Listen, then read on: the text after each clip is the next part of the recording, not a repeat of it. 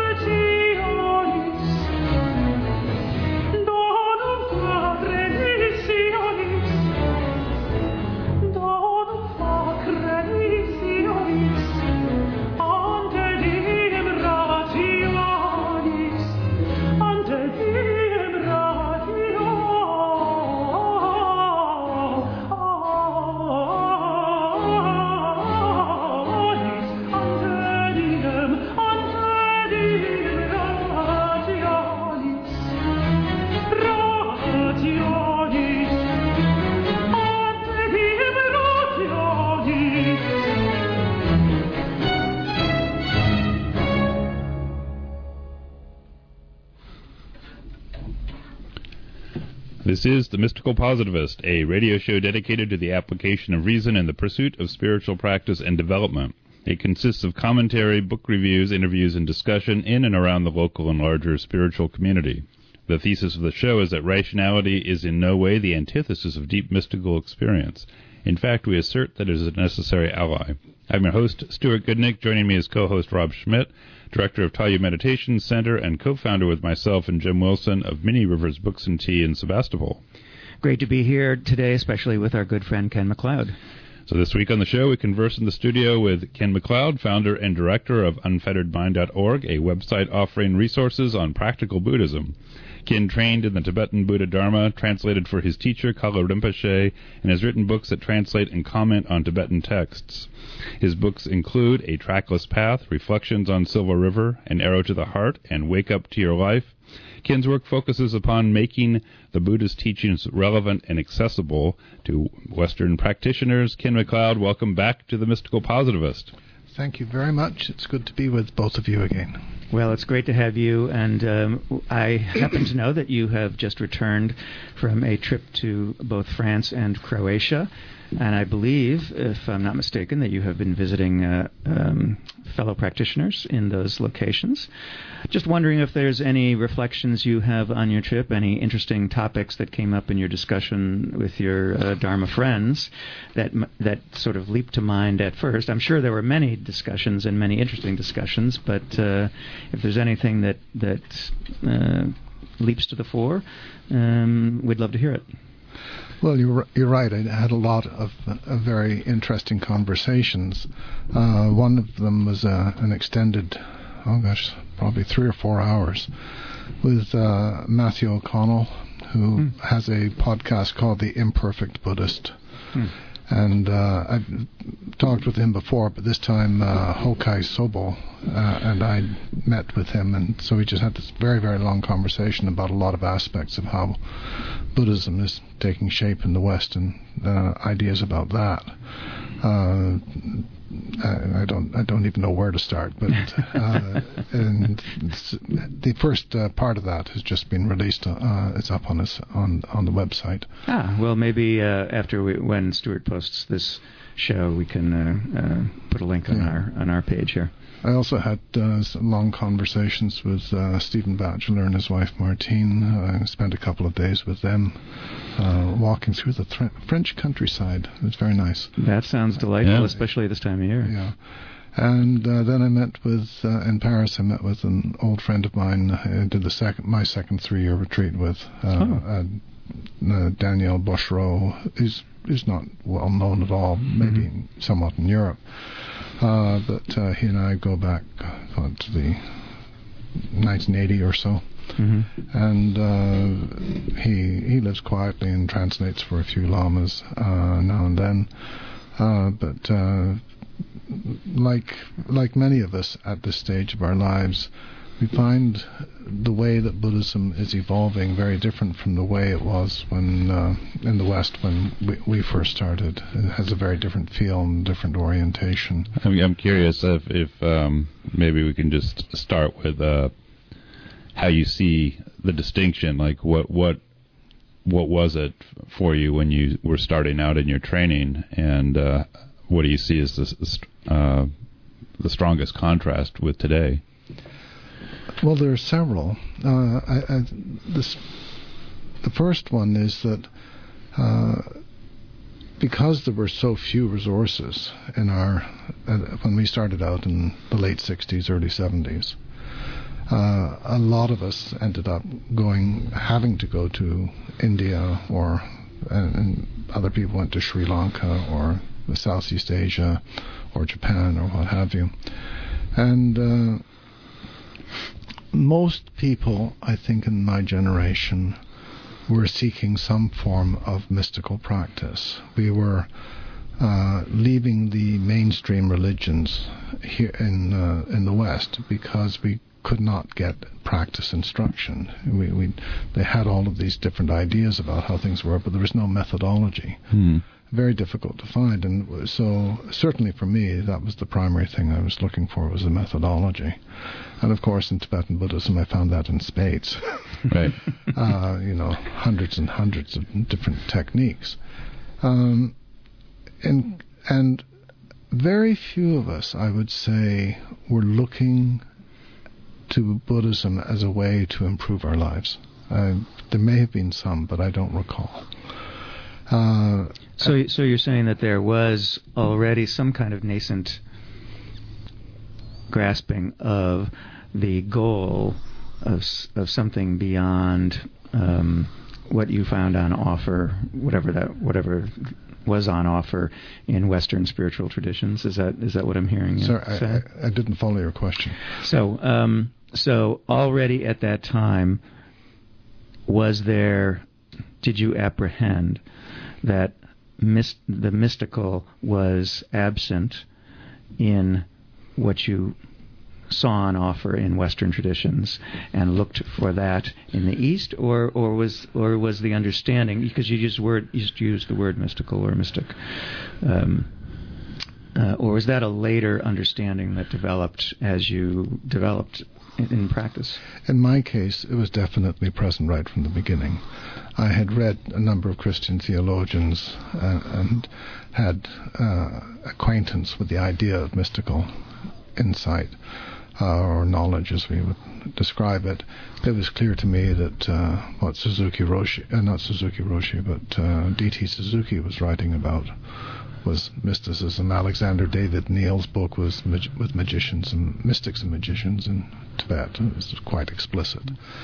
Uh, so there's, uh, I, I, definitely was seeking that. But a lot of people in my generation were disillusioned with the uh, with the new left and uh, its failure to bring about any substantial um, change in society. And so, uh, rather than try to foment revolution, which just wasn't going to happen, uh, they decided to work internally.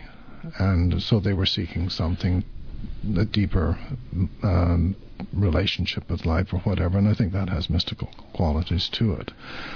Uh, and then fast forward to the present age, probably most people come into Buddhism now through the influence of mindfulness and the whole Theravadan tradition. That uh, with the idea that uh, it's going to help them with their lives in Mm-hmm. some way, and from there, some people evolve into a you know they- discover possibilities that they didn't know were there through that uh, pursuit. Well, that's, well, that's interesting to me because because my sense of a lot of pe- young people today, uh, and I see this through the bookstore that it, Yes. you know where I have a lot of uh, contact with the public. Uh, there are a lot of people without anything like the religious background that I had growing up in the 50s and 60s, and and they have you, you know, you just mentioned that, that you had already encountered the idea of mysticism through Christian writings as well as other writings, and um, but I'm not sure that. Um, I suspect that a lot of uh, kids growing up in the West today don't get even that much sense of the possibility of something that, that you're calling the mystical. I think you're quite right. We, uh, I think I can say u- use we here, but I can use I just to be safe. Uh, we, I knew what I was missing. Or, uh, I knew what wasn't present or wasn't accessible to me. In, in, in reference to Stuart's comment, uh, I'm not sure that the mystical was missing, but it wasn't very accessible. So, Uh, I just want to finish Yeah, the please. point. And then, but uh, but we had we had been brought up in you know, Protestant uh, faith, in, in my case, and sometimes Catholic for others, sometimes Jewish. But there, and there was a strong, you know, generally the people had some religious training.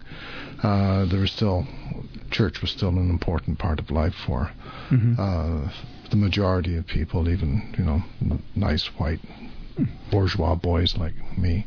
and me. And, uh, um, but uh, as uh, not, what you're referring to is that uh, people growing up uh, in later generations didn't even have that religious background, right. uh, and and, and sometimes they're they're quite um, they, they don't know the Bible and the founding myths of our culture, which I, I, I think is, an, is another very important topic we might want to touch on, uh, because uh, it, it's as if the what Western society is based on, which is very much uh, the Judeo-Christian or the Christian tradition, um, that common knowledge is is now not available to anyone. Stuart. Yeah, so uh, I want to go back to the comment you made about when you, when we fast forward today that it's not clear that yeah, the majority of people who enter into Buddhism are entering in through some you know improvement kind of modality, and some small number of them um, may find or go on or, or develop a taste for what you're calling the mystical. And I guess the question I have is, you know, in your day, uh, just because of the availability of resources, it wasn't many people who would go off and really immerse themselves in the Buddhist tradition. There were some people who would. Um, I guess I'm wondering if the number of people who actually go or, or yearn for something beyond improvement or something beyond uh, let us call it Protestantism or society or you know just social contact um, is st- always going to be a relatively small number, and that uh, today, although the catchment of Buddhist practitioners may be larger, the uh, number of esoteric Buddhist practitioners may be more or less the same as it ever was. I think that's probably the case. It's just that uh, in my generation, it was primarily those people, and there weren't a, there weren't a lot of us, as you Right. as you point out. Now there are many, many more, but the proportion that are interested in the same kind of thing is probably not much So, greater. so does that mean that, uh, let's say, Buddhists, uh, Buddhist practitioners of your generation who, you know, have had that experience, uh, find it a little, in in some ways, disorienting to see uh, modern Buddhists who don't bear any resemblance whatsoever to what what a Western Buddhist was, um, let's say, uh, 40 or 50 years ago, and now they bear more relationship to what you might have called a Protestant. Um, uh, 40 or 50 years ago than they do to a uh, um, the kind of Buddhist that was driven by or yearning for the kind of uh, uh, deepening that you're articulating. Yes, I, th- I, think a lot of us do find it somewhat disorienting. Uh, it's like the ground has been moved, you know, out out from us under us to a, to another location, and and it, it raises questions. I mean, uh, for instance, I, I, wonder actually who I'm writing for. Uh, now, uh, I, I, don't want to just be writing for my generation because we're all going to be dead in a few years. Uh, and uh, in this, in the book that I'm currently working on, I'm, I think I have an idea of how to make it interesting and relevant to people in in, in other generations, um, because in this little bit of a diversion, possibly, but I think it might be important.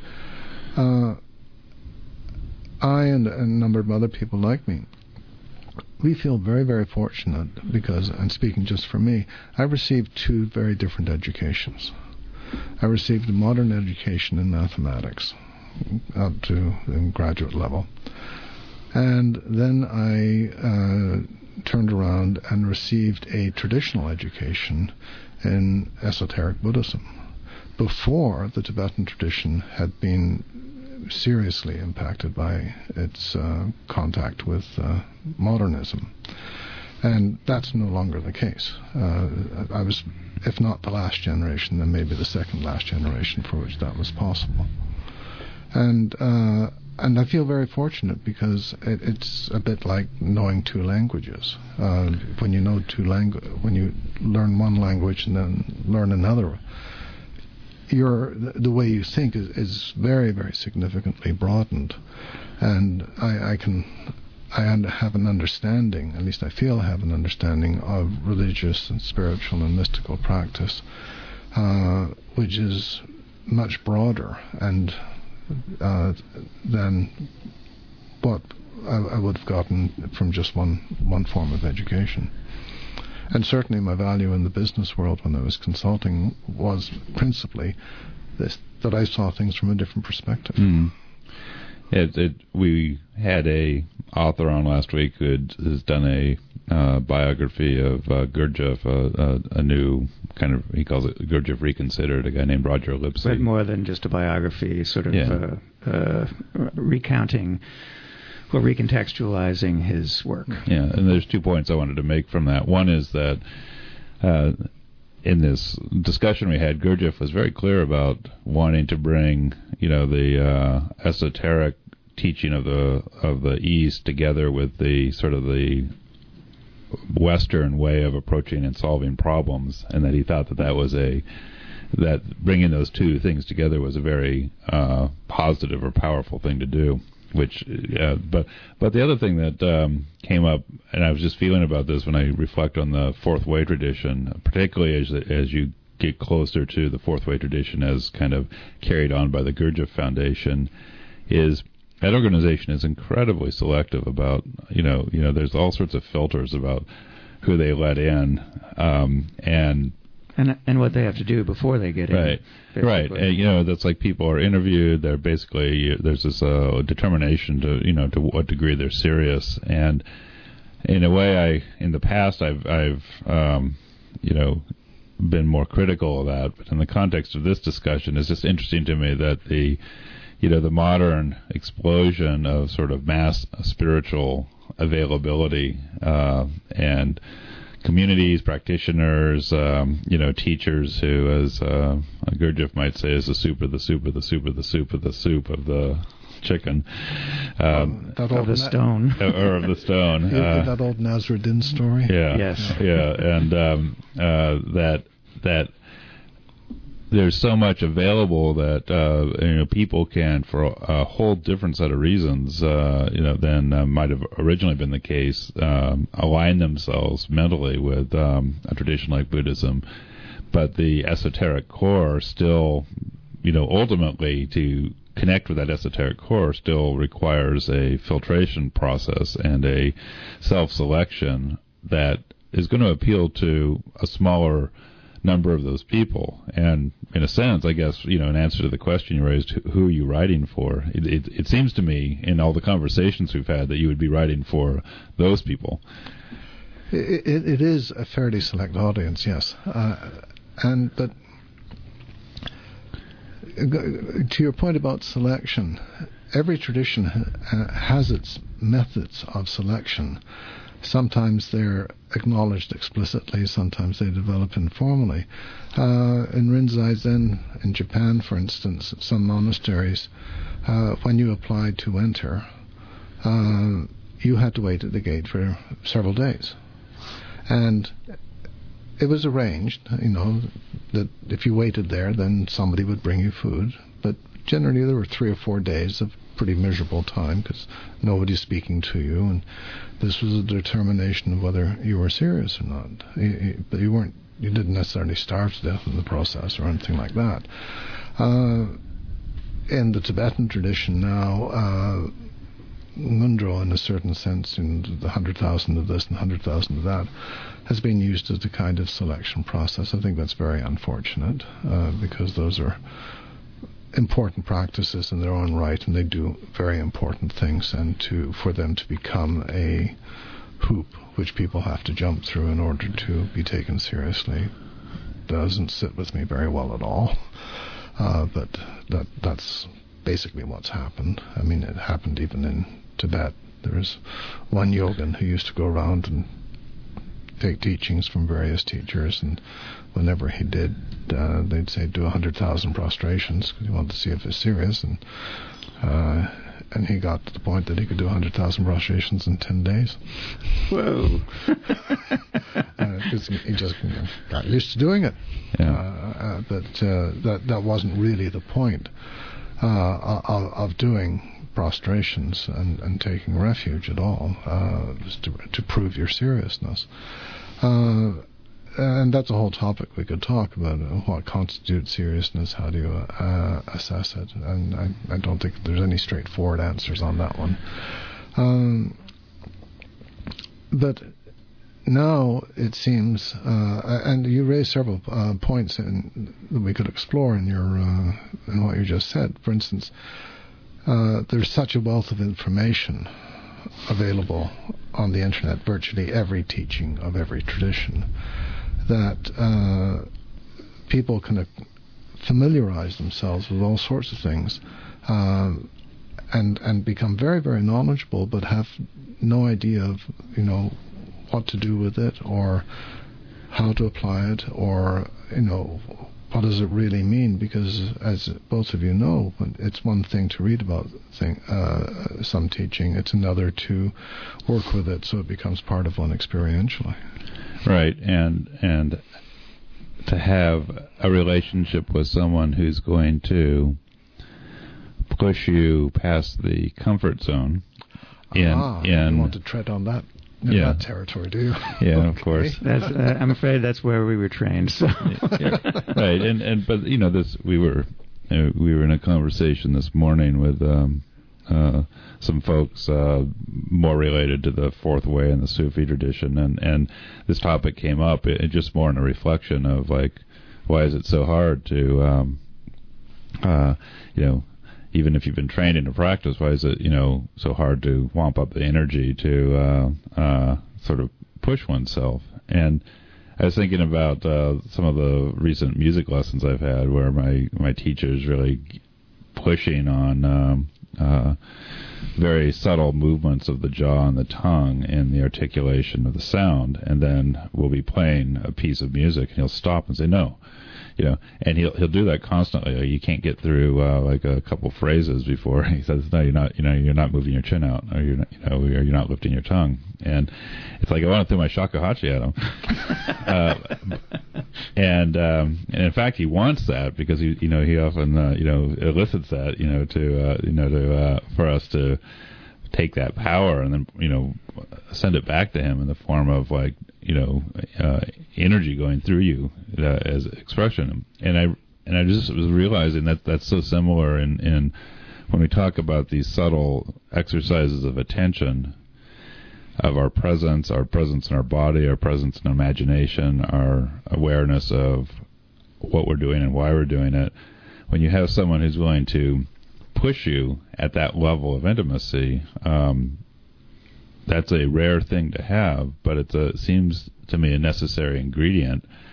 And not having that, you can have all the teachings in the world, but without that motive force, I don't think those teachings can, uh, you know, spark anything. Well, you raised two things which I find uh, I've been pursuing myself. Uh, so th- this is quite interesting to talk about. One is the analogy of mystical practice with uh, music or artistic practice, and the other is um, the fact that in in either of those disciplines, when you step back, you're actually doing something that is quite unnatural.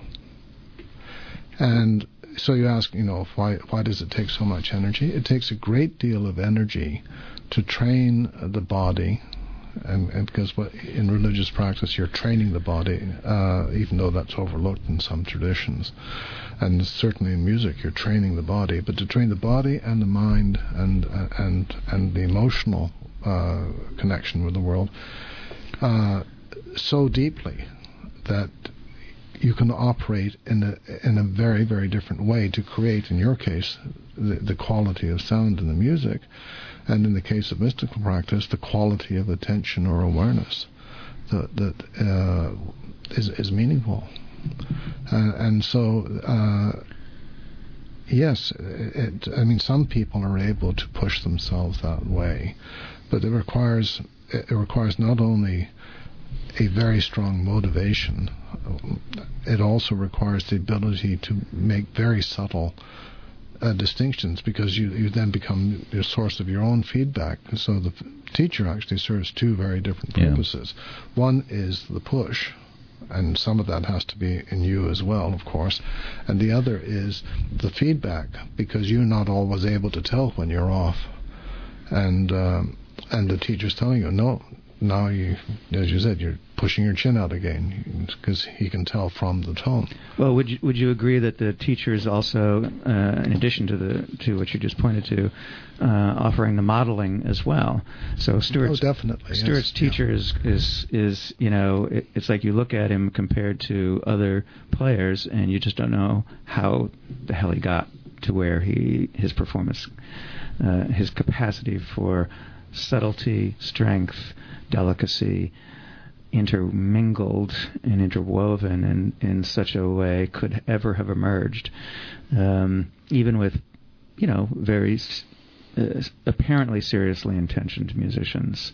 So it's a it's a it's a that modeling it seems to me is crucial. Yeah, it's interesting that you bring that up because one of the things that tends to happen, I think, both in music or in the arts and in mystical practice, is that people fall into the trap of trying to um, emulate their teacher. Right. Uh, whereas, uh, and here I, I find Uchiyama and his teacher Saka, uh, Sagama Roshi, I think. Mm. Um, they use the analogy of flowers, saying, you if, if, you're a violet, you can't bloom as a rose, and if you're a rose, you can't bloom as a violet. Uh, the main thing is you've got to figure out how to bloom, and then you find you may find out what you are. And so it sounds like Stuart's teacher has worked very, very hard to bring this out himself, and that's the the appropriate modeling, not to be like him, but sure. And, and, and that's a subtle point which a lot of people overlook. Well, it, it, it is, and um, and that, um, I mean, I, uh, Every everything's different. Everyone's different. Yeah. But but the the ways in which um, I think people naturally seek to emulate that which they admire, um, how that uh, what I'm interested in is is how that gets transformed into this these other these other capacities that you're that you're talking about because I I I, I completely agree with your description, and yet it's a it's a um, I mean, it was a painful thing for me to be able to to realize just how deeply uh, true what you just said about being a different flower than your teacher Yeah. uh, was. Well, at this stage, uh, the way that that transformation comes about is that you are willing to go into hell with no guarantee that you're going to come out the other side. Hmm. Goodness knows that my that was something, a point that my teacher stressed. Yes. Yes, but but most people hang on to the idea that if I do this, I will come out the other side. You have to let go of that as well. I, I, I really appreciate your saying that because because after my teacher died, I was definitely continuing to hang on to that idea as as it as it continued to be more and more evident that it wasn't working for me. But it it really took took me. I mean, it's a, I'm, I, you know, to be honest, it's, a, it's an ongoing effort still. Yeah. Uh, but but um, but before I could sort of settle in the realization that I could never be him in all the ways that he was wonderful and challenging and um, and that I could never reproduce that except by finding a way for me to um, go in a similar direction but not with the same manifestation Exactly. was was difficult. Yeah. And this, again, Uchiyama Roshi describes how he, when he was a young man in his 20s, he uh, said to his teacher, who's totally different uh, uh, from him. Sawaki Roshi was a very large man, a university professor with a big booming voice. Uchiyama Roshi was a very small man with a very high pitched voice and so Mhm. forth. And he said, If I study and practice with you for 20, 25 years, do you think I could be like you? And Sawaki Roshi said, No. and, and that's where this rose blooms as a rose and a violet blooms as a Yeah. violet comes from. Uh, and and it's, it's very difficult because, uh, and going back to one of uh, Stuart's other points, and I, th- I think this is important, is uh, uh, how how does a person become serious, or how, and how do you ascertain whether a student is serious, and Mhm. so forth. Well, again, speaking in the Zen tradition, uh, you get very little explanation about what Zen is about or what you're doing in Zen. And uh, in some of the traditions, uh, some teachers, that's that is actually the determinant. If you can't figure it out, then you're not worth teaching, hmm which is you know pretty pretty harsh from a Western Yes. perspective, but that's that's how uh, they approached it. Uh, speaking for myself, I don't think I would. I, I know I would never have cut it in Zen. Uh, just physiologically, that wouldn't have worked. Uh, I'm not sure that I would have cut it in uh, regular Tibetan Buddhism. Uh, you know, uh, for for similar reasons, certain physical limitations, and I I was faced at one point uh, soon after I came with, to LA with the realization that you know at a very very deep level I, ha- I I had to find my own way, and it was a case of just wandering out into the darkness without any idea where I was going to do. I had all of this training and all of these techniques, but it was totally up to me to figure out what the hell I, how it how I was going to use it and whatever. And Well- and it, was a very very difficult period of my life. I can I can at least somewhat appreciate that, but I'm but what I'm struck by is I, d- I don't think I've ever heard you say before that you had no ha, regular Tibetan Buddhism use was the phrase you Yeah. used, and and so what what was it that you were apprenticing in or attempting to No, learn? I, I was. I mean, I was trained in the in, in already three traditions of Tibetan Buddhism. Right. The, uh, uh, Shangpa tradition, the Karma Kagyu, and a fair amount of Nyingma training as well. okay. Uh, but could I develop? Uh, I mean, one one of the key practices in both the Shangpa and the Karma Kagyu is uh, the inner heat hmm uh, which involves uh, breath prac- uh, quite demanding uh, breath uh, practices, And after being trained in these and trying to practice them for you know, many, many years, I, I was quite quite ill, and I went to a Tibetan doctor that I trusted, and he took my pulse, and he just looked at me and said, "Never, never, never practice any kind of breath practice. It's not right for you." Oh, well, that's nice to know now. I just I, and I really, really messed myself up trying to do it, hmm and so okay, I'm not able to do that. So that that that removed me from a whole area of uh, fairly important practices in, the in. Tibetan tradition. I imagine there are people in Tibet have similar problems because this Sure. Uh, and so, unfortunately, Tibetan tradition is so full of techniques that you could find other ones. But I, I had to find other ways to uh, to work energetically because that's what the breath practices are are, are, are primarily for. Hmm. And uh, so uh, all of this, when you're trained so deeply in something, with, and you think, and this is going to be the path you follow, you realize you can't walk that path. And uh, you know, even if you wanted to, you, you, uh, Right. uh, if you You just don't have the tool to do it. you just don't have the physiology or whatever. So th- these are very, very difficult adjustments. Uh, at least I found them very difficult. I, I could, couldn't just say, "Oh, I'll do this now," Uh, and Sure. uh, and at this point, even though I wouldn't want anybody else to uh, fall, take the path, I, I can see that who I am in, in terms of being able to, the understanding, whatever slight understanding I have, is very much a product of those difficulties as much as anything else. And and so I've I've come to respect and appreciate those difficulties, even Mhm. though at the time they were more, you know, you talk about throwing your flute at the at your teacher. Uh, it's a little bit more than that. Beating the teacher with the flute. Yeah. but I, but I, as as we said, even with, with my spiritual teacher, I, you know, it's like the reason I can articulate this is like it's so clear that the uh, uh, that that push, you know, was important, and uh, that to get to a point where one can even push oneself in that way, you do.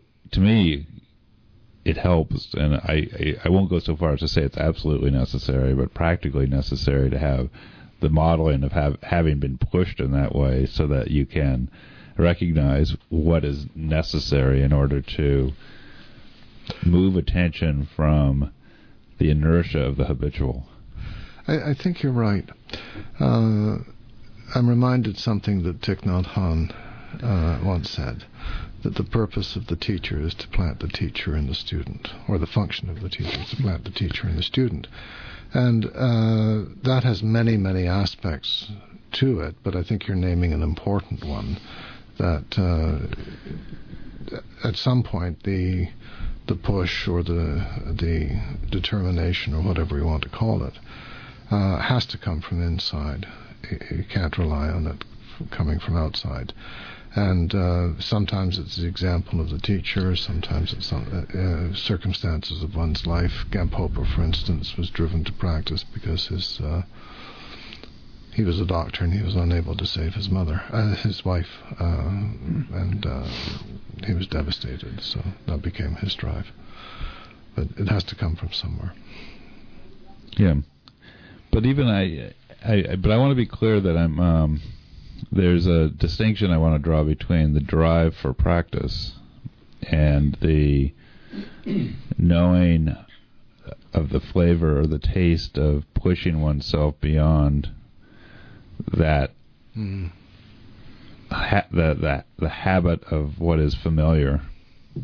And I see cases. I certainly see this with myself, and uh, Rob often uh, will give me um, feedback uh, that uh, I want to throw a shakuhachi at him about uh, when when there's a conflation of sort of willpower, which is doing something, which is different from uh, knowing the right thing to do in the moment. And one can have one to me comes to spiritual work.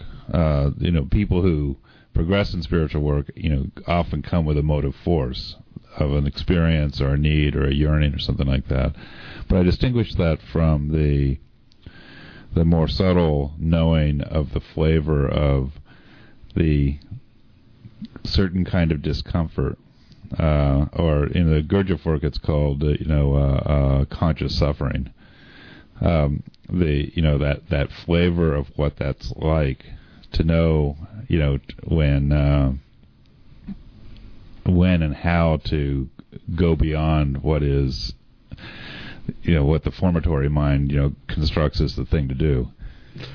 I think uh, I think that's a very important distinction you're making, and it's a subtle one. The and uh, as you were speaking, I was playing through my own experience. I think in Buddhist terms, what uh, how it might be expressed or how I might express it, drawing on my Buddhist training, is that uh, you allow the practice to strip you uh, strip all of these parts of you away. Uh, I, I, wrote a short piece on taking and sending, uh, which is a Buddhist uh, Mahayana compassion practice and uh, I think I wrote that uh, you, you you practice this, uh, and and it strips away all your expectations and and uh, all of this. So, and and then you allow it to strip away even the hoping and the yearning it, itself. And um, what where that sensibility and comes from in the individual, I don't know. Uh, I've been playing around, as you know, with the idea of it, connecting with uh, artistic endeavor, in that um, you and your teacher, particularly, uh, you you know when a piece is right or when when a tone is right, mm-hmm. and uh, you're you're quite willing, figuratively speaking, to chop parts of yourself off in order to get there. if you find the right parts to chop off or let let drop away, maybe you don't have to use such a bloody image as chopping off, but let, letting parts drop away. Uh, if, if if you know that if you let this part of you go, then the music is going to sound right you're probably prepared to do that. Yeah. Uh, not everybody is, and that's where they stop.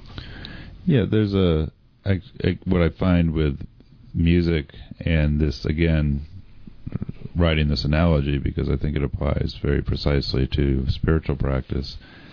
Where I find the resistance in music is all about uh, contractions that serve to maintain safety. So the issue around, you know, the subtleties around moving the jaw out or moving the tongue out and things like that, or tightening the upper lip uh, in the plane of the shakuhachi, is all about making motions which take you away from the safety of being able to reliably produce a good sound. But in that danger zone comes expression. And so, taking that analogy to spiritual practice, it's it's the moments where we let go of the contractions that give us safety under a number of different dimensions, whether physical, emotional, or mental, and let those go and relax those that we can be touched. And there, in that in that moment of danger, comes expression. Yes, Rob, you've been silent for a while. You have anything to add here?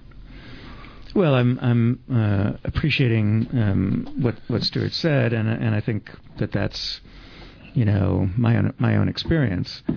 I don't have the mu- the musical um, training, or it never it certainly never took for me to the extent that uh, that Stuart's talking about. But I'm um, delighted to sort of I guess I'm finding, you know, t- to the point that Stuart uh, mentioned a little, just a short time ago, um, uh, the the letting go of efforting is um, in my practice not in the my, the letting go of efforting in ways that would correspond to what you were talking about in terms of letting things go that get in the way. Because so much of my practice, when I look back at it, was about expending, you know, continuing to, uh, you know, I don't know. I have the image of a, a puffer fish, you know, blowing itself bigger and bigger and bigger, and and you know, uh, when one muscle got tired, I would jump to another muscle to to blow out, blow up bigger, bigger, bigger, and you know, over time, I just realized just how counterproductive and even absurd it is to continue to do something. I'm thinking also of what you were saying before when you you got to let go of your idea about breathing exercises. Yeah. And um, and how necessary and um, productive it was, as as uncomfortable it is, uh, because because it's this point that Stuart's just making about letting go of control, which is actually one of the points you bring in um, in the topic that we had we had the topic the general topic we had agreed to talk about for this show, which is avoiding the road to hell, and letting go of control is one of those is one of those points, and it's a it's an incredibly important point. But as you were also saying earlier, knowing when to to go back to what I started with here, when to know when to let go of efforting in a certain kind of way, and when to maintain efforting is a is a um, to create a context where you can then let go in a in a in a different way is a very it's a very tricky thing. it, it is a tricky thing, and what I've I, I found two metaphors um, have become very important for me. One is the metaphor of listening, and uh, I, I, in, in, Buddhism, one often talks about looking, you know, looking mm, at nature's yes. mind, looking at this, looking sure. at that, but, uh, and that's very important. But there are two other senses that we can appeal to. One is listening, or the sense of hearing, and the other is a sense of touch, of feeling, uh, and mm-hmm. tactile sense. And I find that, for the most part, taste and smell are too ephemeral and, uh, to be ter- really useful in this, but they may be for some people. But listening has become very important for me because uh, when you you I, you know I, I want to emphasize this as a metaphor because you know what are you listening to? Very good question. Uh, but if I can just use the metaphor, you, you, when you just listen to yourself, or you listen to where you are in practice, or listen to what's going on in your body, um, I find it as two things. One, when you listen, you necessarily stop thinking. Hmm. Uh, you can't think and listen at the same time. You have to be quiet inside. And uh, the second thing is that uh, you allow parts of you which may not have been able to speak for whatever reason, you know, mm-hmm. various blocks, inhibitions, prejudices, what have you, uh, they begin to find a voice, and that can be very, very valuable. The second metaphor that I find very important is the metaphor of balance. Uh, you know, think of balance like a scales or something like that, or you mm-hmm. can think of it as having more dimensions. But what I found consistently is that if you open to the totality of your experience or everything that you're capable of opening to, something in you knows where what is out of balance. May not be able to articulate it, but it, and this is where the other sense, feeling, can come in. You know, it doesn't feel quite right, mm-hmm. and then so then you move in the direction of balance. You never arrive at balance. It's like riding a bicycle. Mm-hmm. You never arrive at the perfect balance, but you move in the direction of balance. And I talk about this mm-hmm. Uh, in, in, the piece you're referring to. And so there, there's a constant motion then that's coming from both the listening and the sense sensing of balance, and I have found that very very reliable. Well, this Uh, because it, it speaks directly to how do I how do you know when to make an effort and how do you know when not to make an effort, and Right. this this listening and balance is Yeah. is, is what I use to know I, that. I, I like this. Uh, um, um, for the first time, you know, I'm 66. For the first time in my life, in the last six months, I've st- I've started um, working on my body in a way. It's it's just a, you know a personal trainer at a gym sort of thing. I would just previously I would just go there and get on a machine, you know, elliptical machine or whatever it was, or I would try to just emulate what I saw a bunch of other people do. But um, one of the things this this uh, trainer that I see once a week uh, has me doing in ways that I didn't expect to do is all kinds of stuff about balance. oh, Um, it's not, you know, I'm not just, you know, doing reps of something to build a muscle, but it's about doing something when I'm trying to maintain balance at the same time. right. You know, efforting while um, getting the information about doing that while you're while you're balanced, and that, and that that that mixture has been has at first I was like, huh? and now I'm realizing this is actually a very valuable um, way to operate in terms of finding things in my body that I didn't see before or didn't experience before. That sounds great. Yeah, and and I think it's it has some some relevance to to these to these uh, two metaphors that you mix. I, I particularly like the. Um, I mean, obviously, I like the balance metaphor, but the listening one, um, I hadn't thought about the not thinking aspect of it, but it's so easy for for us speaking for myself and I think other people as well to imagine that we're going to fix ourselves or fix something by being in effort. And yet how do we learn what needs doing? But by paying attention and listening is is kind of the um, I think it is the best uh, uh, metaphor to use to understand how to how to approach that. Well, I appreciate the both the sen- the using the sense analogies of listening and feeling because it's more precise in a kind of a, a vague word like intuition, Yes.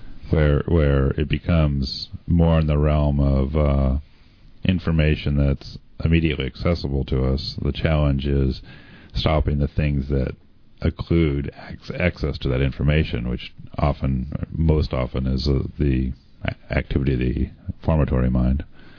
And if you can listen, then then that sort of subsides.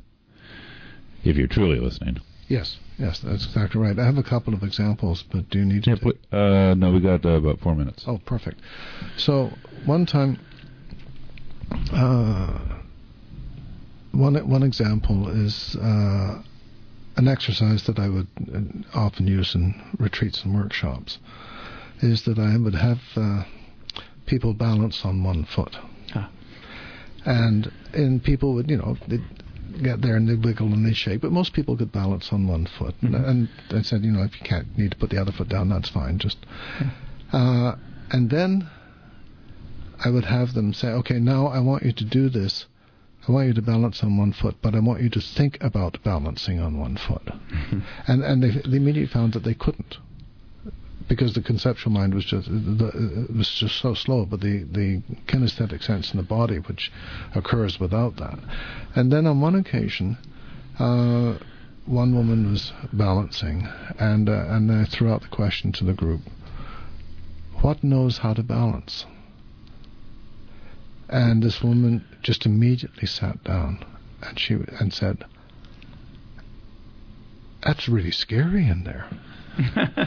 because yeah. through through the, through that combination of things, she saw right into the emptiness, which is exactly why she. I, I, I said, but this is exactly what you came for the workshop for, and she went, "Yeah, you're right, I did, but wow. But but she'd really got got it from letting her body do this, seeing how it is, and then looking what actually knows how to do that, and and there was just nothing there in a very profound sense. So that's one way, one example of how those uh, analogies or metaphors can work. The other one, which is very touching, was uh, at a retreat I was teaching up at Mount Baldy, and uh, one of the retreat people came in. Uh, he was a great fan of Dzogchen, and uh, described uh, or started to quote this verse. I think it's from Longchenpa, but I'm not hundred percent sure about how the mind is tired of the vicissitudes of samsara and going on and on about the mind, and, and how weary it is from all of the uh, stuff and so forth. And I listened to him. I said, "Okay, I want you to repeat that uh, and just recite the same th- same thing." But every time you come across the word mind, I want to substitute you to substitute body.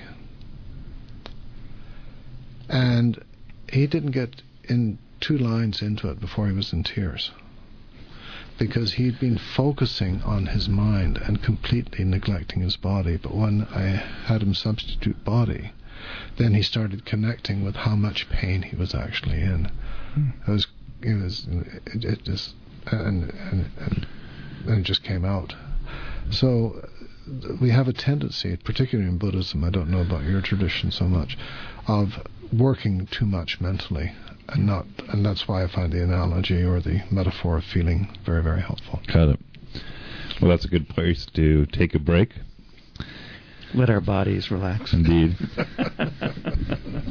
you are listening to The Mystical Positivist. I'm your host, Stuart Goodnick. Joining me is co-host Rob Schmitt. This week on the show, we converse in the studio with Ken McLeod, founder and director of UnfetteredMind.org, a website offering resources on practical Buddhism. Ken trained in the Tibetan Buddha Dharma, translated for his teacher, and has written books that translate and comment on Tibetan texts. His books include A Trackless Path, Reflections on Silver River, An Arrow to the Heart, and Wake Up to Your Life. We'll return to our show after a short musical break. Musical interludes on this show are from a CD of sacred Baroque arias, and there's one right there called Anima Sacra, Spiritual Breath, Spiritual Soul, performed by countertenor Jakub Josef Orliński and the ensemble Il Pomo d'Oro, directed by Maxim Emelyanychev. This aria by Niccolo Fago is the voice of biblical Aaron addressing Pharaoh in Egypt. We'll try that one again. thank you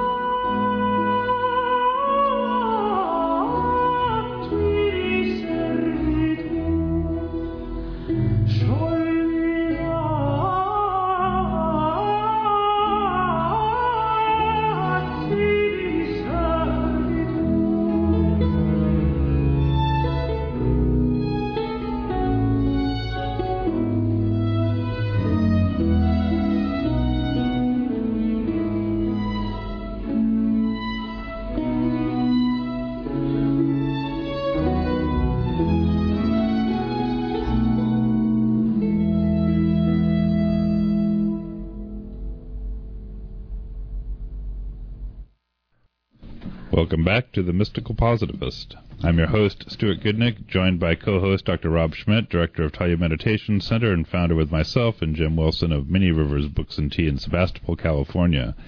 This week on the show, we converse in the studio with Ken McLeod, founder and director of UnfetteredMind.org, a website offering resources on practical Buddhism. Ken trained in the Tibetan Buddha Dharma, translated for his teacher, and has written books that translate and comment on Tibetan texts.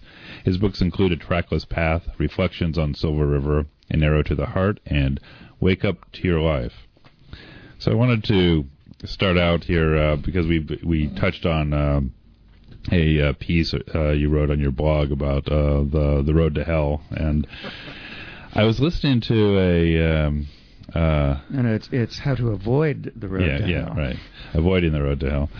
Uh, I was listening to a podcast. I think it's uh, one of the NPR ones, uh, Invisibilia, and I heard this. Um, um, the, the show is about empathy, and the thing that motivated it in part was a um, some dis- discussions with um, the the host had done this uh, story or put this story together on um, uh, uh, a guy who's been on YouTube and you know sort of risen in social media, but he was kind of an incel, uh, you know, the uh, involuntary celibate, uh, the disaffected males, and he moved out of that. And so there was this uh, typical Invisibilia story that uh, had this empathetic look at this guy. And so she was describing how what they normally do when they're uh, looking at someone who might want a job with them is they'll give him the they'll give them the raw audio and say put a show together. So this was a young woman uh, of the modern generation, and she put this completely different show together that was absolutely uh, not empathetic whatsoever. And this really shocked uh, the person who was putting Hanna uh, Rosin, I think it is, uh, uh, that put, was putting this together because it caused her to question, you know, was she seeing this right? Was she, you know, was she looking at this guy the right way? And so, as part of her exploration about this question of empathy, she talked to a uh, psychologist, who um, a German psychologist uh, that I guess has written on this, and and apparently it's the case that uh, uh, in psychological surveys that do me- measurements of empathy, you know, year to year on people with lots of different kind of questions uh, and uh, devices that try to filter for an objective reading of empathy. The empathy measures or scores of uh, the young generation have been progressively going down, and it, it and you know so here's someone who's probably no doubt in her uh, 50s or something like that, maybe you know, uh, mid 50s, who had this empathetic approach, and then a, one, a young woman in her 20s, uh, you know, just like empathy uh, is is only something you reserve for, you know, the people that you're trying to protect. It's not something that you uh, uh, uh, trot out for your opponents because it it, it takes uh, oxygen out of the room for the fight that you need to fight, you know, and and I and so I was thinking about this in terms of some of the things you've pointed to about the transitions in Buddhism to, you know, away from let's say more of the esoteric and more into the uh, social um, and uh, political, and and I was also thinking about the the what this means for people's relationship to spiritual practice if there is this sort of net decrease in um, uh, empathetic either either capacity or interest. Or And the it- valuing, valuing it, right in this generation. So I was, I was just kind of curious. I wanted to throw that out because it seemed like it was uh, uh, leads into a number of threads that we've been uh, exploring. That's very interesting. It's a little disturbing. Uh, Yeah, More than a little. Well, and yet, it, yet, yet, there's something that actually uh, rings true about it too. I'm thinking of a dinner I had a few months ago with uh, a woman I've known for quite a long time. Uh, who's a long-term practitioner, but uh, as are many people um, in the culture right now, uh, finds it difficult to regard uh, Mitch McConnell say with much sympathy. Mm-hmm. And she got quite angry with me when I said he's a human like any others. He has a vision for what America, would, what he wants America to look like, and he's implementing it. Now, I'm no, I'm no fan of Mitch McConnell, but uh, he is a human being, and so what I find disturbing in what you relate is. Uh, and, and I wasn't clear whether it was in a spiritual context, but what so let me back up. What I find disturbing is that even in the spiritual context, uh, the idea, uh, political ideas have crept into a very disturbing ex- uh, uh extent.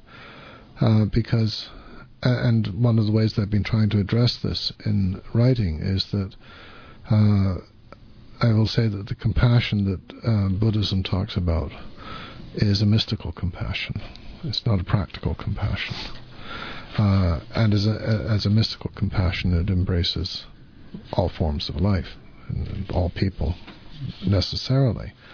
Uh, it doesn't mean that you, you like them or what have you, but you understand that their suffering comes from the same source your own suffering is done is just trying to avoid things that are inconvenient and problematic and uh, they're doing exactly the same thing. Uh, and that idea that I mean, one of the central pieces of understanding that comes through practice, as far as I'm concerned, is that when you go deeply into your own experience, you come to understand how you create your own suffering and you come to understand that the way you create your own suffering is exactly the same as the way everybody else creates their own suffering. So it's impossible, from my perspective, not to have empathy. I mean, you see someone who is totally different from you politically or racially or however you want to put it, and they're and they're having difficulty with life. You know what that's like because you have the way that you make life difficult for yourself is the same as the way they make life difficult for yourself. The details are different, but the process is identical. And if the politicization and the polarization and the idealize, uh, the invasion of uh, ideologies is coming so deep that it, it is cutting across uh, people's actual spiritual practice that that is probably one of the worst things I can imagine happening. Well, I, I want to uh, um, bring this back uh, to one of the questions that you uh, bring up in this blog post that we have been referring to as uh, it was sort of the. Uh, I guess you better, you better, give people the uh, website for it. It's, mu- it's called Unfettered Mind. No, it's not on that. Oh. It's on Musings by Ken. Ah, that's right. Okay. dot blogspot dot com. Thank you. Yeah. I just I just googled it and I did not bother to look at the website to be quite honest with you. okay, so um, so that's established. But but one of the points that you make uh, about avoiding the road to hell, which is another way to describe what you've just uh, been articulating, um, you say don't try to make the world a better place. Instead, address imbalances, and there's that balance word again that we talked about in the previous hour. Address imbalances in the world you experience.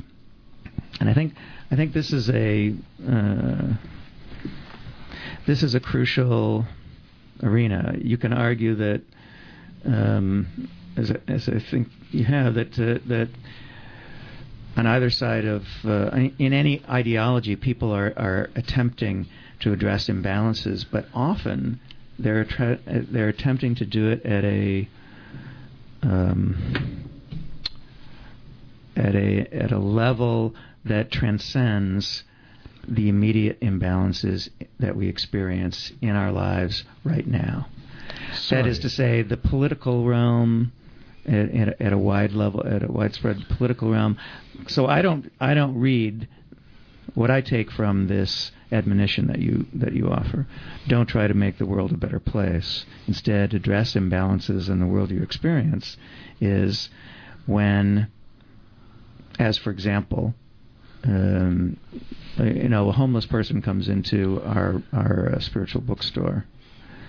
um, the way to deal with that situation to address this. Per- this is a person who's who's experiencing imbalances in his life by by many standards. Um, some customers may experience an imbalance um, by being in the presence of, of this guy. Um, and and so often I've been looking moment by moment for the ways to create a context where he, I, other customers, and the store itself and the purpose for which it was created are all served in the best way possible. And it doesn't come from, um, and what I was trying to point to is it doesn't come from deciding that because you oppose homelessness, you do X, um, whatever whatever that remedy happens to be, or um, or if you think that spiritual bookstores should be a haven where no one should find any unpleasant experience, then you should do Y. Uh, similar, similar, get, uh, another form of remedy. You get quickly tied up in knots, don't you? Exactly. Yeah. Exactly. So, I sent that newsletter out, and uh, a person I knew many years ago in San Diego wrote to me. He's now head of uh, or professor of psychiatry at University of Ottawa or somewhere, and he said. Uh, does that mean we shouldn't do this and this and this? And Mhm. so my response, uh,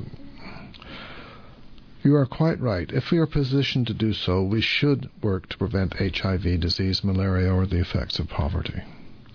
Indeed, one may choose to position oneself in order to bring about change, and that makes perfect sense to me. Sure.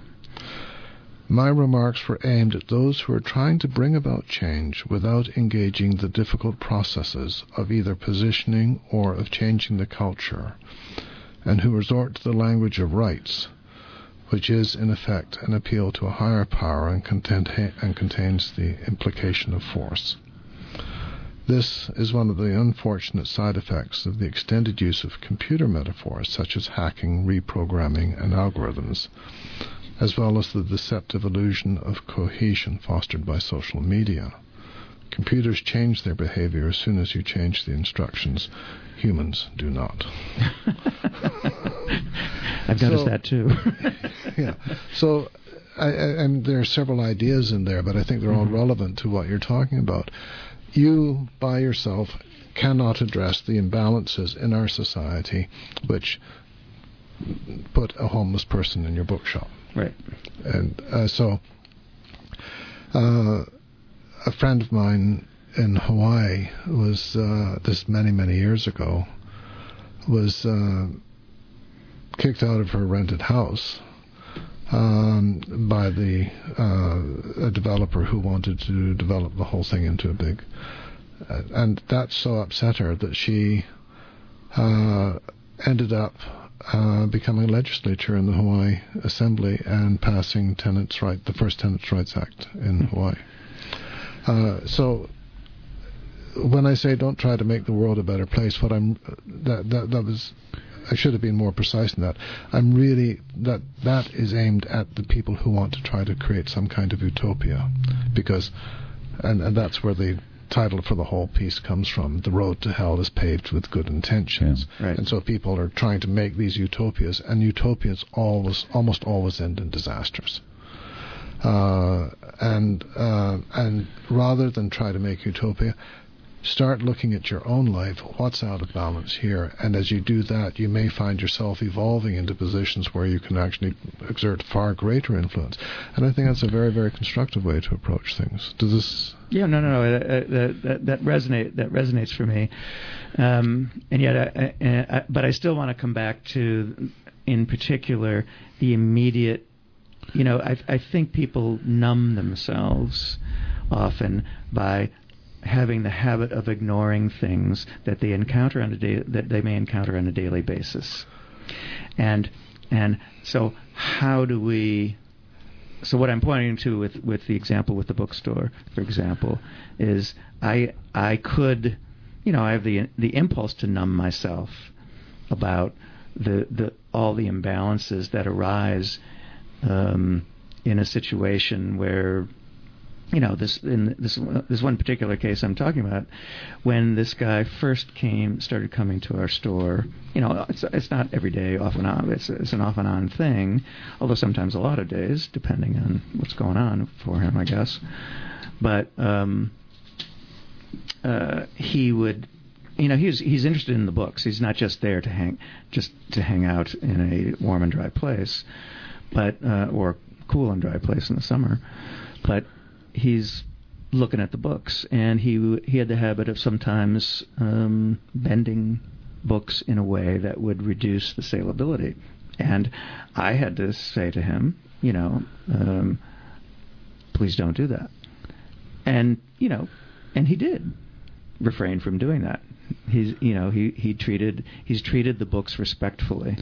Um, since then, but I I had to I had to be able to represent the imbalance of the store being a place where he wasn't treating these products so that they could be sold to others if he did decided not to buy them.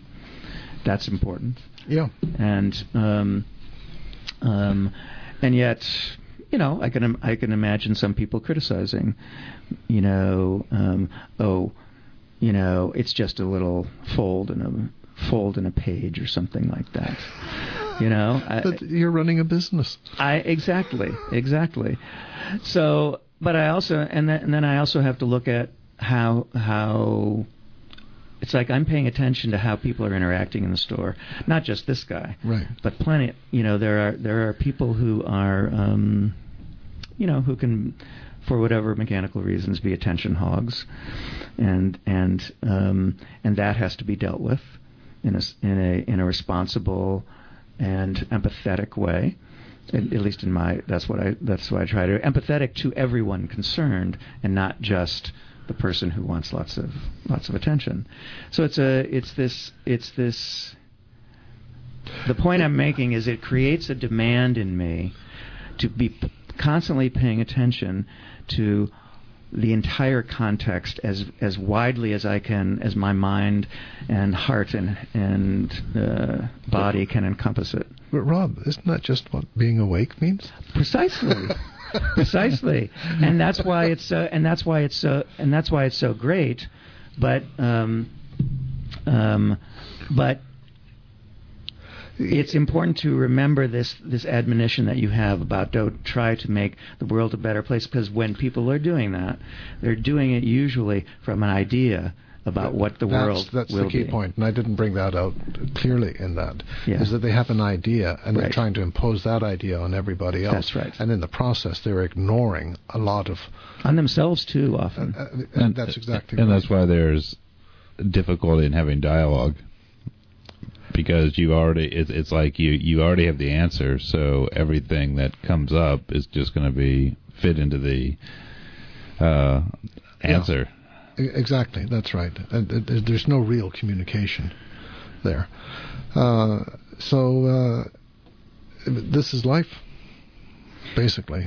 Uh, This is life, but but but through the prism of the intention to practice. Well, I'm, I'm going to go a little further. Okay. Uh, I think I've spoken about this on the show before, but uh, I, th- I think it's worth repeating if I have. Um, Peter Sloterdijk makes a very, for me, helpful distinction between morality and ethics. It's the only really substantial distinction between morality and ethics that I've heard. Because most of them, you know, people say ethics is about this and morals about that, and then they turn around five sentences later and they've switched the 2 Uh, but Sloterdijk's quite clear. Morality, or w- w- one of the primary functions of morality, is to determine who belongs and who doesn't belong To a group. to a group. And this can easily apply to your bookstore. You know, who Yeah. belongs in the bookstore and who doesn't belong in the bookstore, Right. etc. So, you know, Yeah. um, ethics, on the other hand, is about how you choose to conduct your life, how you choose to behave in a way that supports your practice. hmm And that's very, very different. And I found that that distinction was really, really important for me. From this perspective, there is no morality in Buddhism. It's all ethics. And that makes sense. Uh, you know, it's actually uh, uh, I love this, uh, and, and, there's a, a, distinction that I like to draw. Um, and I think I first got this from um, my teacher about the uh, what versus how. And morality does seem to be more about the what, and ethics mm. is more about the how. And, Interesting point. Yeah. And religion is more about the what. Well, religion tends to be, you know, when when uh, a spiritual practice, which is, tends to be more concerned with the how, you know, becomes uh, enmeshed in morality, then it becomes more of a religion and has more of a, the um, more religion in the sense that we've come to understand yeah, that term in yeah, the West, yeah. not as it's. Yeah, yeah, that, that, that's that's fair. I am uh, I'm a little biased by my uh, upbringing in the West, and and um, but that that distinction is I think a really interesting one because if you have the if you have an ethical approach to uh, uh, what's happening in the world, that ideally works both at the immediate level that Rob's describing and works at the uh, political level where one may very reasonably make one's vocation um, a vocation of service without you know with the kind of long-term patience that is necessary to both not burn out and to uh, be effective. Whereas I think people with, who approach it from a moral point of view, you know, tend to be much more, you know, as you say, willing to use force, and they also, I think, tend to burn out too, and and be ineffective. Right. Uh, I had about six different thoughts running through my mind, and they've all vanished. You must, well, that I'll, means you were listening. I'll, exactly, exactly. But I'll but I'll I'll bring it back to the admonition because it's funny to me when you when you went to Sloterdijk. That's exactly the point in your own uh, blog post that that I was going to go to next if you hadn't. And the the admonition you you um, under which the Sloterdijk point between ethics and morality is subs, uh, subsumed is morality binds b i n d s and blinds, B L I N D S. And and I I think that's a really but, but I want you to uh, talk more uh, about the uh, blinds part as well as the binds okay. part. I, I, need to give credit where credit is due. Okay. Uh, that formulation of morality comes from Jonathan Haidt in The Righteous Mind, which right. is a book that I strongly recommend anybody's listening to this uh, mm-hmm.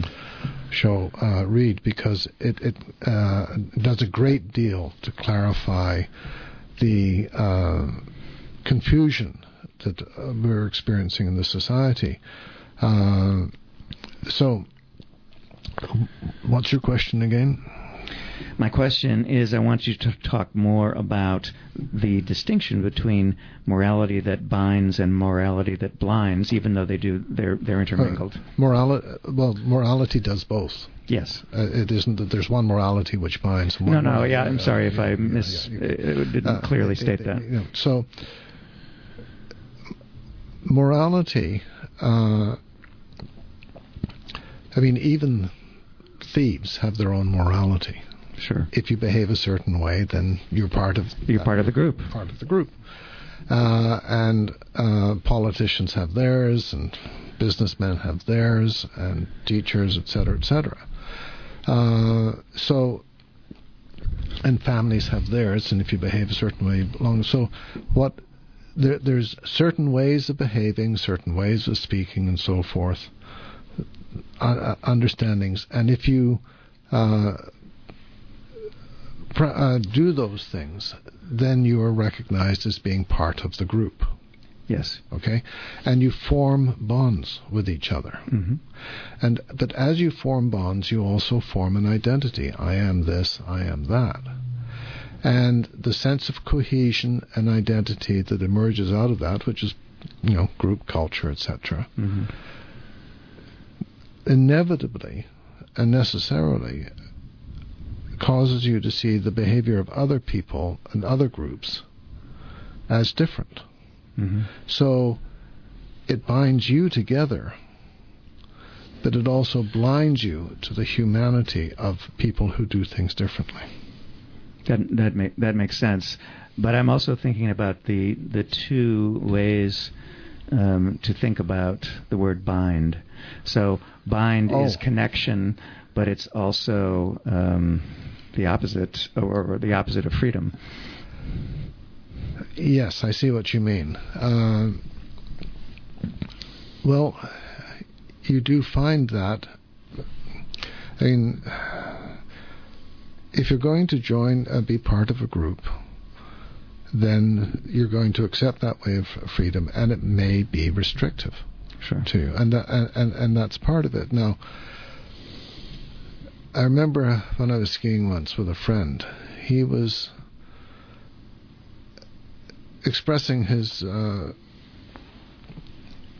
discomfort or uh, trying to figure out what to do because an old friend of his was coming to town, hmm and he felt obliged to uh, spend some time with him, even though he hadn't seen him for a long time. And uh, but he kind of resented the obligation.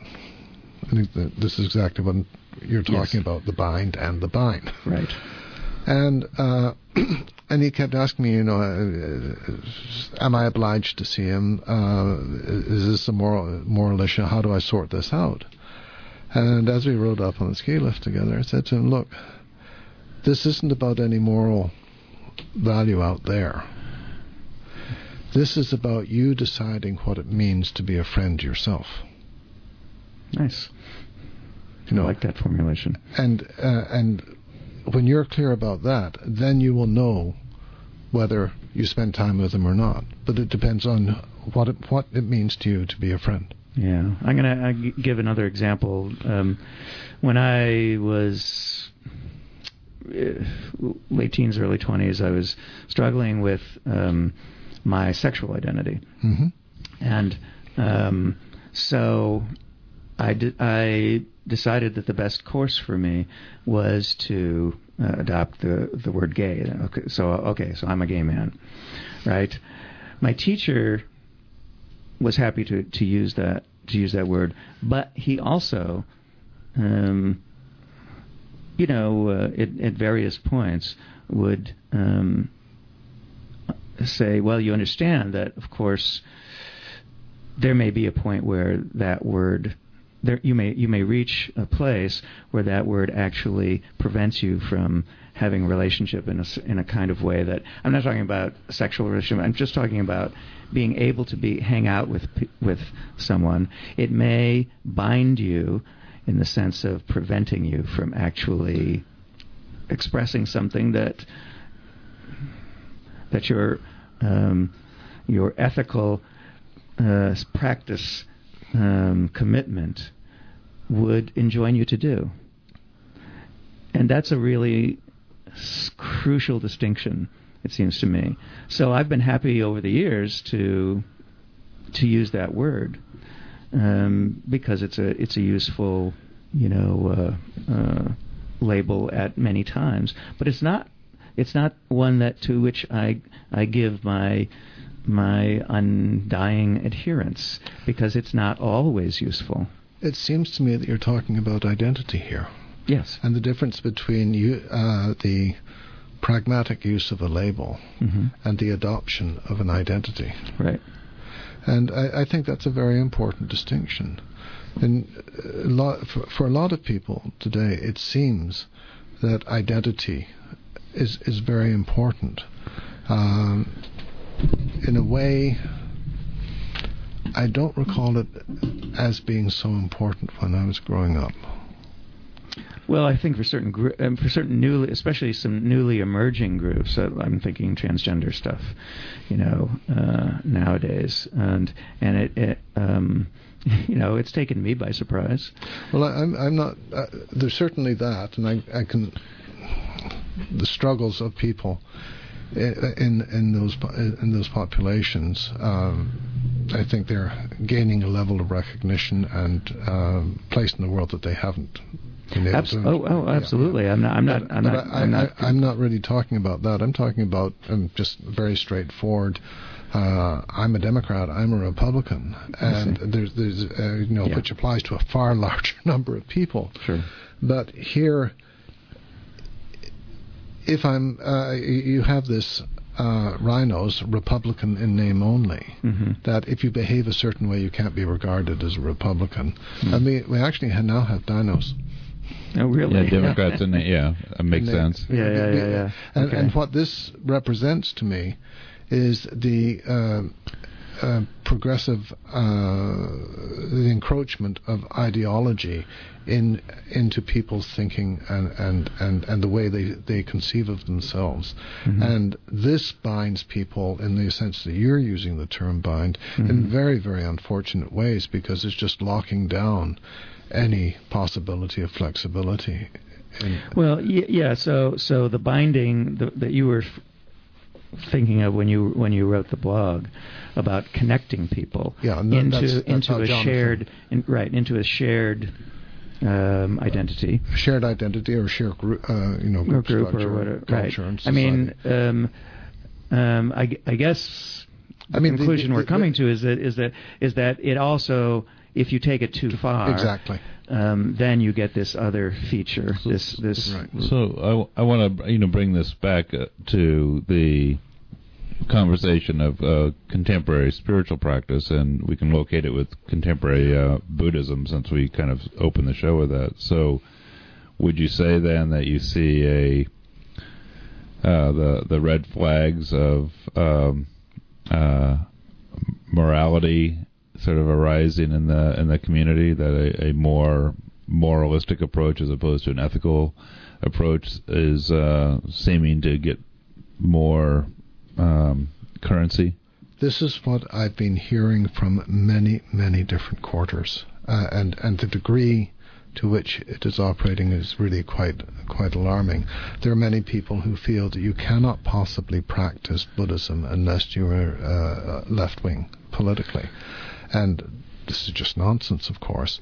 Uh, uh, on many many levels, uh, but uh, and that you can't you can't be a Buddhist unless you are uh, le- left wing, and these, this idea has taken over a, a number of centres to the point that I, I've started to say that uh, whereas people in the 90s and early 2000s would characterize themselves as being spiritual but not religious.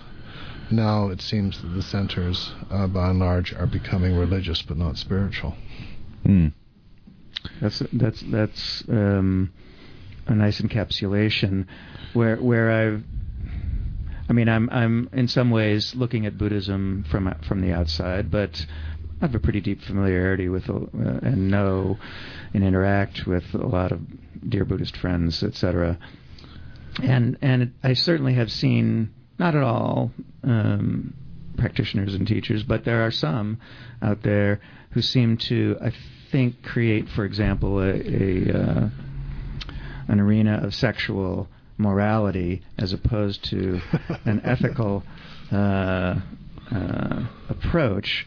Um, I, d- I don't want to name names, obviously, but but um, but I've been dismayed to see it because um, it seems to me it it is binding in the in the worst sense of that word as we were using it earlier. Yeah, and, and the issues of um, it's now accepted uh, by and large that um, if you are in a position of power, it doesn't matter what happens in uh, a situation, you are at fault. If anything bad happens, you mean at all, Yeah, or regrettable, Where, where I, or even reported to be regrettable. Yeah, uh, where I've had f- some of my female students say when they were at university, uh, they wanted to sleep with their professors, and their poor professors didn't stand a chance. they knew exactly what they were doing, and they knew who the, where the power lay. It was with them, not with the professors. And Well- so, I mean, you get all, and so even bringing this up is probably going to create a firestorm on your uh, things. But the the, the the main problem that I see is that the thinking has become so rigid about these matters Mm-hmm. that um, humanity uh, uh, the hu- humanity of the people involved is, uh, I mean, to use your word, people have been numb to it, or it's being ignored, or or, or what have you. The uh, and uh, I, I'm I find it very very difficult uh, because I know what it's like to be excluded uh, and and and to be uh, judged, and it's um, it's not pleasant, and I'm sure you know it uh, yourself. Uh, and and so, why people who are uh, practicing spiritually are are engaging in such judgmental behaviors uh, really well, puzzles me. Well, and I guess what I find difficult to completely comprehend is that a, the technology of spiritual practice is intended to lessen that kind of binding and to free free one from that kind of uh, uh, weight of the the predetermined or the the prejudged. And, and and particularly in Buddhism, to free one from the burden of identity. Right, but but I, I find, I mean, at one time we raised chickens in our backyard, and uh, uh, we had too many at one point, and you know when you watch how chickens treat each other, and and you know when one starts to show weakness, and the you know like uh, the term henpecked Yes. comes comes from uh, the uh, The actual dom- dominant hens will start to peck at and uh, sort of accelerate the demise of uh, the weaker one, and Yeah.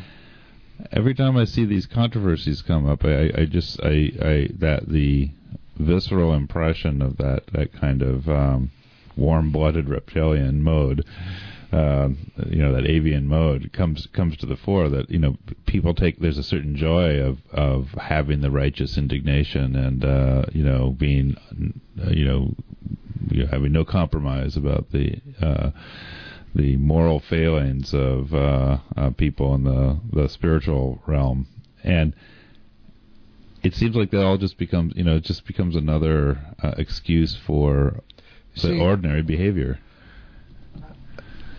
So many years ago, I read Brian Victoria's book on Zen at War, and in which he described how many of the leading Zen and Pure Land teachers uh, were very, very enthusiastic supporters of the the Japanese war, war effort yeah. and uh, and, apolo- and apologists also, and uh, The, the whole imperial ideology, really. Exactly, and that, uh, and he was deeply bothered by it, and I, uh, the, the question it led to me that, uh, it led me to engage is what. Uh, what enables you to see the suffering that is generated by your own culture? Or to see through the. Con- uh, another way to say it, what enables you to see through the conditioning of your own culture so you can see what is actually happening? And after a lot of thought and reflection, uh, I, I came to realize it's not insight, it's compassion. Hmm. Because compassion puts you in touch with the destructiveness of suffering wherever it comes. And that and, and compassion has been a very, very important theme in my own spiritual practice. I mean, two of the books that you cited are about compassion practice. Uh, and what I find um, most dismaying and, and most troubling is just what you were saying, uh, Stuart, that this understanding of compassion in which you know it doesn't matter what ideology or what belief system you approach if you're practicing spiritually you're going to develop a compassion which allows you to see pain and suffering wherever it occurs. And that seems to be very very important. I, I mean I can't imagine spiritual practice without that quality. Yeah. but you know that may be just me. But that, and that certainly reflects my training. Well, I think that, and the challenge is uh, when when they're when that starts to fall away, or where the when the focus is off of that, then how does one bring it back? And that's Well, there's the Book of Leadership and Strategy, which is a, a Taoist, a collection of Taoist writings or sayings. And whenever anybody comes up with that question, I'm always reminded of the opening paragraph, which says, if I get it correctly, when a society is ordered, a fool by himself cannot bring it to ruin. When a society is chaotic, a sage by himself cannot bring it to order. Well, I'm going to uh, quote you um, from your from your blog post to sort oh of uh, put a put a cap on this. If you have to use force or coercion, the results you want to achieve are not possible at this time. And I think that, that goes for the realm that you've just been discussing, but it goes for the personal realm too. And that's actually a, an important way to achieve some of the, to, to recognize some of the distinctions that I, are so important. You're quite right, and it does apply at the personal level because. Yeah if you try to force change, and, and it goes back to what I was saying earlier, that when you change instructions in a computer, computer behaves differently immediately. But in a person, it takes time for mind and body to attune to the changes and and the understandings, etc., and for change uh, change to come about. And I know from my own experience how thoroughly you can break yourself by trying to force change. In other words, you need to apply compassion to yourself as well as to others in a certain sense. Yeah, I don't like to use the word compassion there. But I understand. Th- this goes back to what we were discussing in the first part listening of the and feeling, listening and feeling, and okay. a sense of balance, and recognize and and recognize that you're doing just by making a quiet, persistent effort. You may be doing everything that you can. Yeah. Fair uh, enough. And you pray to get through difficult situations without doing anything badly. well, well, that's probably a, uh, a good, a good to point to uh, leave it because um, if, if this were Joe Rogan, we could go on easily for another hour. But unfortunately, uh, we we have some boundaries on our time. Indeed. But uh, we do want to thank you so much for this uh, conversation that has gone in places that I didn't expect it to go, which is always fun. Right. Well, I, I, always enjoy getting together with both of you because you uh, we we just have stimulating conversations, yeah. and I hope they're beneficial to the people who listen to them. I hope so too. I, do, I certainly when we when we uh, enjoy them, they we typically get good uh, feedback. Oh, good. You are listening, or you've been listening to the Mystical Positivist. I'm your host, Stuart Goodnick.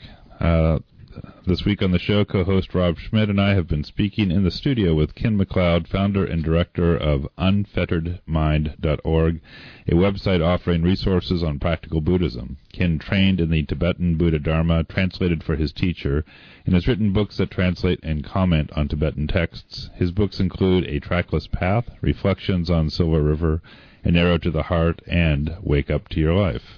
Next week on The Mystical Positivist, we feature an encore show yet to be determined. Tune in for that show on Saturday, May 18th from 4 to 6 p.m. In the Thursdays at Many Rivers, uh, excuse me, upcoming on the spiritual calendar in Sonoma County, the Thursdays at Many Rivers event on May 16th, Thursday, May 16th, will be Taoism, Psychotherapy, and Our Human Soul. That's with Raymond Bart Vespi, PhD, former CIIS professor the program will present the eight principal Chinese Taoist experiential concepts of Tao, De, Qi, Yin Yang, Wu Wei, Tzu Jan, Wan Wu, and Dao Zhen, and don't rely on any of my pronunciations there.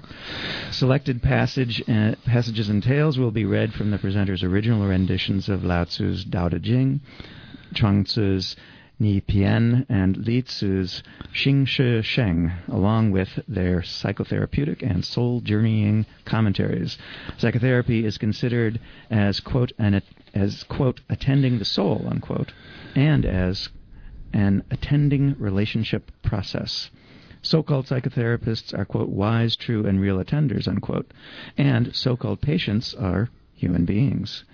The Tao Te Ching in particular is regarded as being composed of 81 spirit soul passages that we humans may make in the ensouling process of our soul work, soul making, and soul journeying.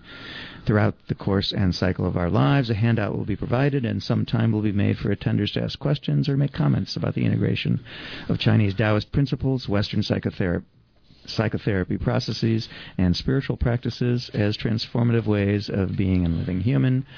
Raymond Bart Vespi, PhD, has been a licensed counselor since 1972. He was an associate professor in the Integral Counseling Psychology program of CIIS, uh, where he taught courses in Eastern Sutras and Taoist psychotherapy.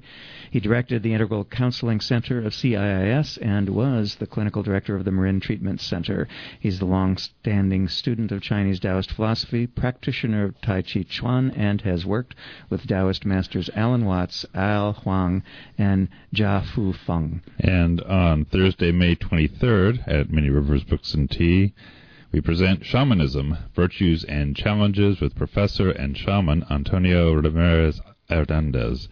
Dr. Antonio Ramirez started learning about shamanism in 1982 when he started to have experiences that were difficult to understand with rational logic. He started to seek guidance until he found the foundation for shamanic studies. He studied with Michael Harner after taking several workshops, including the three-year program in advanced shamanism.